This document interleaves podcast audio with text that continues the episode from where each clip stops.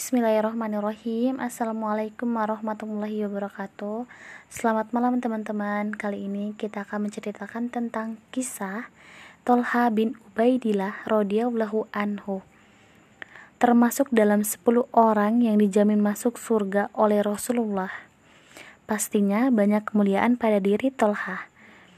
Rasulullah memberi banyak gelar pada Tolha karena kebaikan yang dimilikinya. Di antaranya adalah Tolha si baik hati, Tolha si pemurah, dan Tolha si dermawan. Ya, singkat kata itulah yang mewakili sosok Tolha bin Ubaidillah.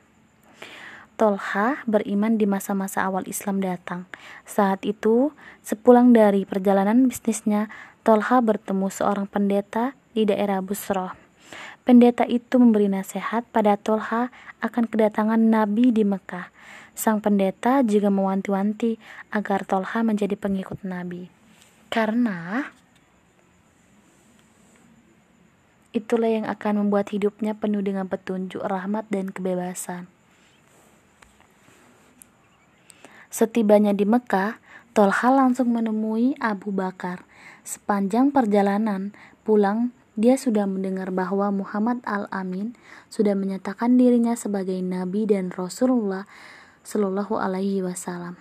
Saat mengetahui Abu Bakar sudah bergabung dalam barisan Rasulullah, Tolha pun makin yakin akan pilihannya. Muhammad tidak pernah sekalipun berbohong, dan kini di belakangnya ada Abu Bakar. Pasti ini urusan yang benar, bukan suatu kebohongan. Guman Tolha serius.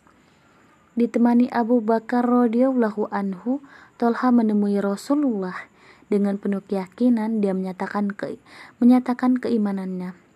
Sejak itu, Tolha pun tak luput dari siksaan.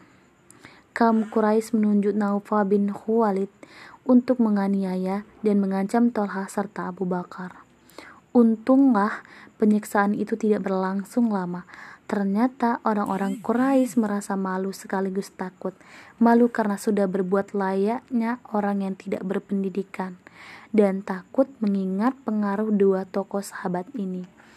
Ketika peristiwa hijrah, Tolha pun pergi ke Madinah. Dia bertekad akan mengikuti setiap perjuangan Rasulullah.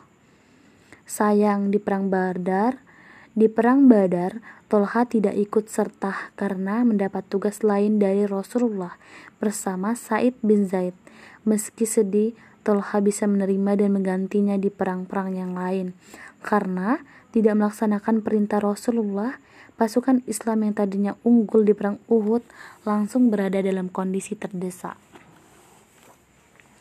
Pasukan pasukan berhasil menyudut menyudutkan pasukan Rasulullah, bahkan kondisi Rasulullah pun dalam bahaya. Melihat hal itu, Tolha langsung maju menyerang dengan semangat.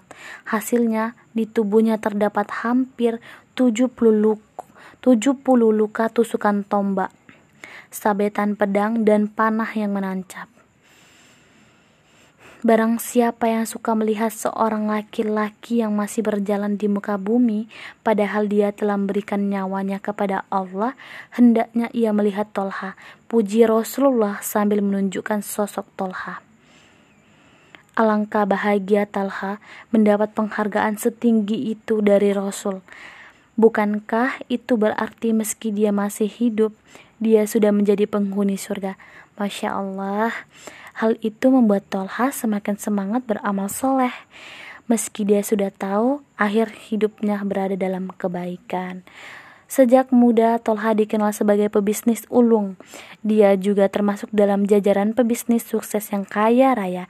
Namun, banyaknya harta bukannya membuat Tolha gembira, dia justru mengeluh sedih dan pusing pada istrinya, Su Suda binti Aub. Apa yang membuatmu sedih, wahai suamiku? Tanya Suda binti Aub ketika melihat wajah sedih suaminya beberapa hari ini. Harta yang ada padaku amat banyak, hingga itu hingga, hingga itu membuatku sedih dan pusing, jawab Tolha. Janganlah pusing, bagikan saja harta itu, ujar Suda binti Aub.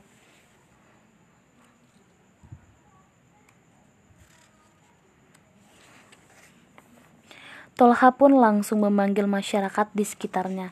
Semua harta yang ada dibagikan pada orang-orang yang sudah berkumpul sampai tak ada sisa sedikit pun. Subhanallah. Menurut Jabir bin Abdullah, Tolha adalah tipe orang yang sangat pemurah. Dia senang membagikan hartanya tanpa perhitungan. Tolha juga sangat memperhatikan kesejahteraan dari keluarganya.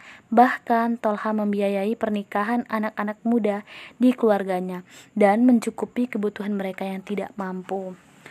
Said bin Zaid radhiyallahu anhu yang pernah bepergian melaksanakan tugas bersama bersama Tolha pun pernah berujar, Aku tidak pernah melihat orang yang begitu pemurah memberikan harta, pakaian, dan makanan selain dia. Saat pemerintahan Khalifah Utsman bin Affan radhiyallahu anhu terjadi demonstrasi besar-besaran menuntut adanya perubahan. Tolha pun termasuk orang yang mendukung perubahan tersebut. Ternyata demonstrasi itu berkembang tak terkendali. Demonstrasi yang awalnya damai berubah menjadi peperangan karena disusupi kekuatan dari pembelot. Mereka adalah kekuatan yang dulu di zaman Khalifah Umar radhiyallahu anhu tunduk namun kini kembali bergerak dan meracuni umat Islam. Dalam peperangan itu jatuhlah korban yang membuat semua sahabat terkejut, yaitu Khalifah Utsman bin Affan radhiyallahu anhu. Saat itu Tolha langsung merasa bersalah, padahal dia tidak ambil peran apa pun dalam pertumpahan darah itu.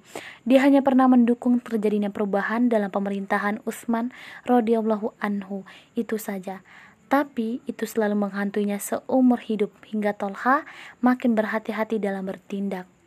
Situasi kacau terus berkembang. Saat itu Ali bin Abi Thalib diangkat menjadi khalifah. Banyak pilihan yang menuntut agar pembelot yang menyebabkan meninggalnya Utsman radhiyallahu anhu dia di tapi di tapi di lain pihak Ali bin Abi Thalib juga harus memulihkan stabilitas dan keamanan negara. Perang Jamal menjadi puncaknya. Saat itu Tolha berseberangan jalan dengan Ali bin Abi Thalib radhiyallahu anhu, Tolha pun diingatkan oleh bin Abi oleh Ali bin Abi Thalib bahwa semua ini pernah dikirakan oleh Rasulullah bahwa kelak para sahabat memerangi Ali dan mereka adalah orang yang zalim. Mengingat hal itu, Tolha dan sahabatnya Zubair bin bin Awam radhiyallahu anhu langsung keluar dari pasukan yang melawan Ali bin Abi Thalib. Saat itulah orang-orang zalim tidak ridho dengan keputusan mereka. Maka Tolha meninggal oleh panah dari Marwan bin Hakam. Tolha memang ditakdirkan meninggal dalam medan perang. Dia ditakdirkan menjadi syahid dan kini dia bisa tersenyum tenang saat menghadap Tuhannya. Khalifah Ali bin Abi Thalib memimpin pem pemakaman Tolha dan Zubair. Kedua telingaku ini telah mendengar Rasulullah Shallallahu Alaihi Wasallam bersabda bahwa Tolha dan Zubair menjadi tetanggaku di surga. Sungguh aku benar-benar berharap bisa masuk masuk sama-sama mereka, ujar Ali bin Abi Thalib sebagai kalimat perpisahan. Tolha sudah menunjukkan janjinya bahwa bahwa sampai akhir hayat tetap jalan perjuangan. Tolha bin Ab Ubaidillah radhiyallahu anhu meninggal dalam usia 64 tahun dan dimakamkan di Basra.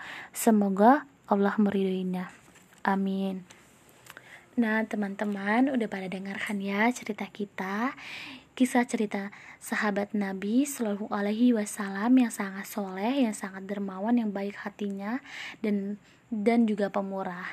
Dan beliau meninggal dalam keadaan sahid di perjalanannya di perjalanan perang Rasulullah Shallallahu Alaihi Wasallam dan dia dijamin masuk surga karena kemurahan hatinya. Semoga hmm, menyenangkan dan selamat tidur terima kasih selamat bertemu di malam besok. Wassalamualaikum warahmatullahi wabarakatuh